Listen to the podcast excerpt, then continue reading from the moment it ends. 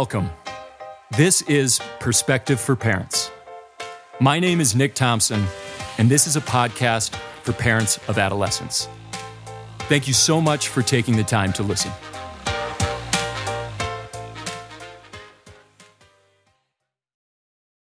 Our kids are safe, but they are not sound. They are not sound of mind.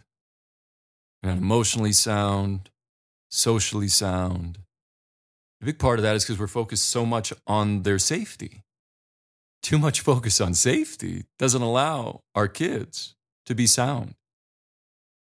Our young people need way more you got this and way less be carefuls. We're telling them constantly be careful, be careful, be careful when they're going to school. Be careful when they're going to the party. Be careful when they're going to Denver. Be careful when they're going to the game. Be careful. No wonder they're walking through the world highly anxious. That's what can happen. They need way more. You got this. Think about the be careful thing. For example, you come over to my place for the first time. You say you need to use a restroom. I say there's one down in the basement, and you start heading down to the basement, and you know right before you, you start going down the stairs, I yell, uh, "And be careful!" You, you get what? You would go down those stairs entirely differently. Why should I be careful? Why did he say be careful? You would go down those stairs into that basement, totally dysregulated, freaked out, scanning the environment for danger. You would not enjoy that tinkle. You'd be freaked out just because I said be careful. Now, this doesn't mean that you don't warn your kids about uh, uh, certain dangers, of course. But we've done too much of it. It's over the top. And so we talk a lot about an anxious generation. Well, I think our be carefuls has a lot to do with it. And all these be carefuls, a huge downside of it is it doesn't allow young people to develop something known as self efficacy. Self efficacy is the belief in one's capabilities to organize and execute the courses of action required to manage prospective situations. That is Bandura. Albert Bandura, self efficacy. And here's the thing self efficacy is more important than self esteem. We've been so focused on uh, these young people's self esteem, telling them they're amazing and they're special and they're and they're unique and uh, wonderful and all these and it sounds good like yeah but there's nothing behind it i like telling young people they're special in the kind of way of you're special and everybody's special. But there's almost been the message of you're special and other people aren't, or you're more special. And as they begin to go through life and, and get older, they begin to ask themselves, why am I great? Why am I special? Why am I amazing?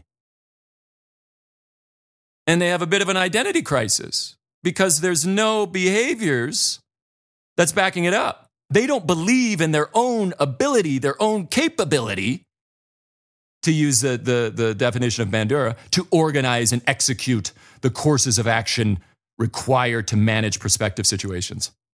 Because we're so freaked out about their safety and making sure that they don't experience any discomfort. So we are removing their ability to develop self efficacy because we think it's dangerous. Therefore, they think it's dangerous. So, because it's dangerous, you're not going to do it. Maybe we're not going to do it. But if it needs to be done, I'll do it. Our kids are scared. They're taking this emotional discomfort and thinking that it's real. That's called emotional reasoning. It's one of the distorted cognitions that many people have. I like to say just because you feel doesn't mean it's real. Yeah, I Googled that. I, I don't, I, I didn't see it anywhere. So here come the mugs and t shirts. Just because you feel doesn't mean it's real. can't wait to get a coffee mug with that on it. Sorry for the for for the cheesy quote. Hope you like it. Back to the self-efficacy thing. We are not allowing the young people to develop self-efficacy. And true self-esteem only comes from one's ability to feel like they have strong self-efficacy. And parents and other adults are jumping in with be carefuls. And then when the child experiences some level of discomfort, we jump in and remove it. I think about going into adolescence and working this, uh, this metaphor, this analogy. I, those two things I think are different. I really should figure out how they're different. So this will either be an analogy or a metaphor. Who knows? Maybe it's both. So, uh, please let me know. Like, okay, so you're uh, like going into adolescence. It's sort of like a zip line in Costa Rica, let's say. And so these kids are getting ready to go on the zip line known as adolescence. And their zip line guides are their parents. So imagine you're going, you're afraid of heights, you're in Costa Rica, foreign country. You get up on top of these trees, uh, rope net style. You get up there and your zip lining person, Kyle, what would that person be called? A zip lining guide? Kyle's nodding. Yeah. So your ziplining guide, imagine this. He's freaked out. She's freaked out. She's shaking. She can't stop staring down at how high they are off the ground. They're saying things like, oh my God, oh my God, we are really high up here. This whole thing, this whole thing is just supported by trees. We are in the trees. oh. And they're saying things like, Are you sure you want to do this, sweetheart? Are you sure? Can I check your buckle again? Your harness? Let's check the harness again. Can, can we please? I, I need to, sweetheart. I need to check the harness. This this is for me. This is this is for me. Mom, we checked it like five times. Let's check it. Check it once more. Are you sure? Are you sure you want to zip line? This is our kids' experience of adolescence. We're up there freaking out. Are you sure you want to do this thing known as adolescence? We need to be up there with you got this. We need to be more like a real zipline guide who's saying things, you got this. Smiling, positive body language, telling us it's okay to be nervous, telling us that we are safe, that when we say, hey, can you check my buckle again? They say, hey, we double checked it. You're good to go. That's so much more the energy our young people need, especially during this, this turbulent, uncertain, emotionally intense developmental stage known as adolescence. They need our calm. Remember, calm is contagious. That's what our kids need. Human beings co regulate. That's what we do. We don't even need to say anything. If I'm in a state of calm and you're not, if I can stay in a state of calm, you will come towards me and my calmness. You will begin to regulate. You will begin to slow your breathing. That's what they need from us. It's okay that they're freaking out. It's okay that they're scared, that they're uncertain, that they're embarrassed, that they're feeling insecure. That's human.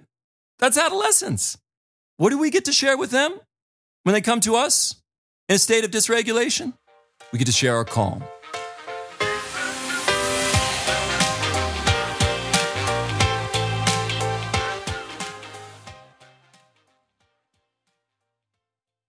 Holding our youth accountable. This is a topic that I will cover frequently, hopefully in helpful ways. To talk about it today, I'm going to share a story. When I was in graduate school, I was doing pretty good, getting good grades. I had been diagnosed with ADHD, but I was still doing well. And there was a big project in one of my classes, and I totally spaced it. I forgot it, screwed up the, the due date, and didn't get it in.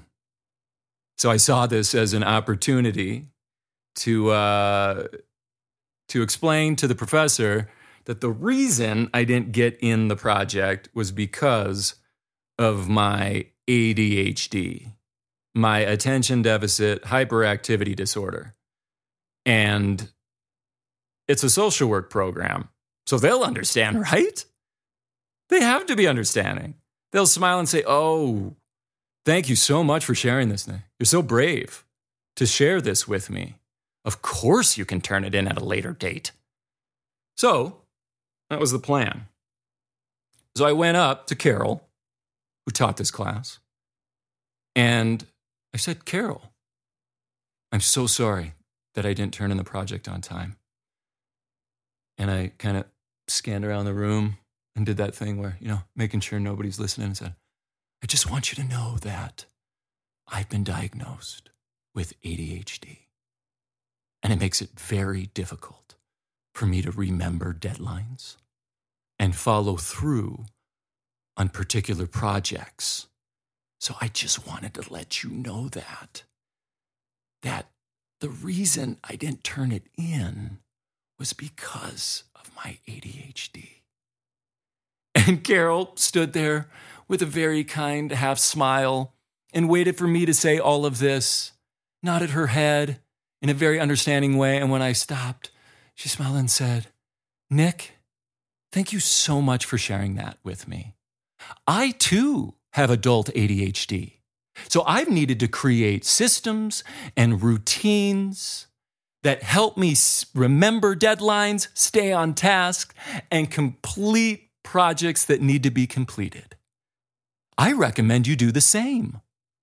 It was wonderful. It was fantastic. The first time I was really going to lean in and use my ADHD, my diagnosis, my disorder as an excuse, as a crutch, as a justification for why I wasn't able to, to meet the expectation. It was so wonderful how she, how she met that, what she said. I'm so thankful for that moment. Because after that, I didn't do it. I didn't try to use it as a justification, an excuse. It was such a game changer for me to see this very kind, understanding, incredible professor with way more responsibilities and duties than me listen to what I said, validate my experience, and then say, yeah, and I'm going to hold you accountable. Just in the same way that I need to be held accountable. So that's the balance in parenting is validating your, your young person's experience, or if they have a diagnosis, validating the, the existence of a diagnosis, and still holding them accountable.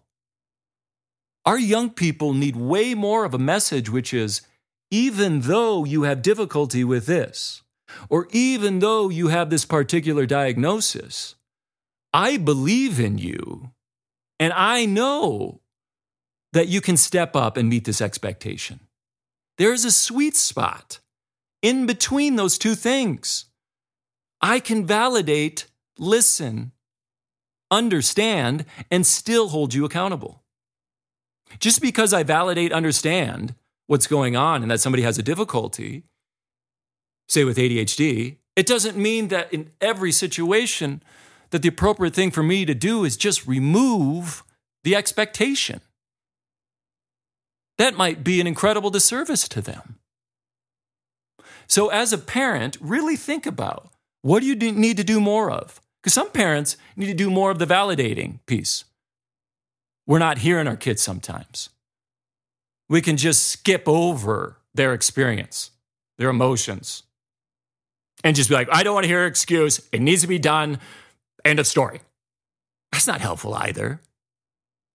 We need to listen to our young people. Now, there's parents, a group of parents, many parents, who need to hold their kids more accountable.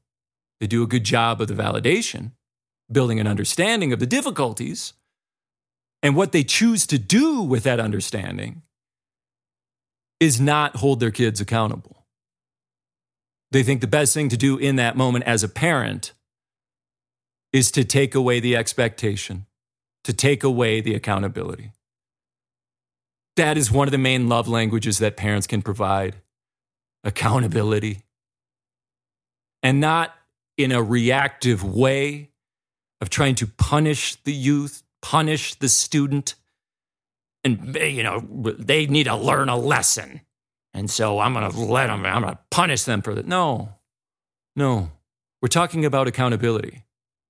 We're talking about them learning the skills needed to be successful in relationships, in their lives, to be independent at some point. Without this accountability, we don't learn those things. We begin to have a very passive relationship with ourselves, with others, with the world, with expectations, because so many people haven't held us accountable. I remember when I worked at a, a at a residential facility, uh, basically a group home in, in, in Denver for uh, uh, teenage boys, many of them angry teenage boys. And uh, my supervisor, the big boss lady, Norma, she would say, These kids will meet your expectations, whether they're high or low.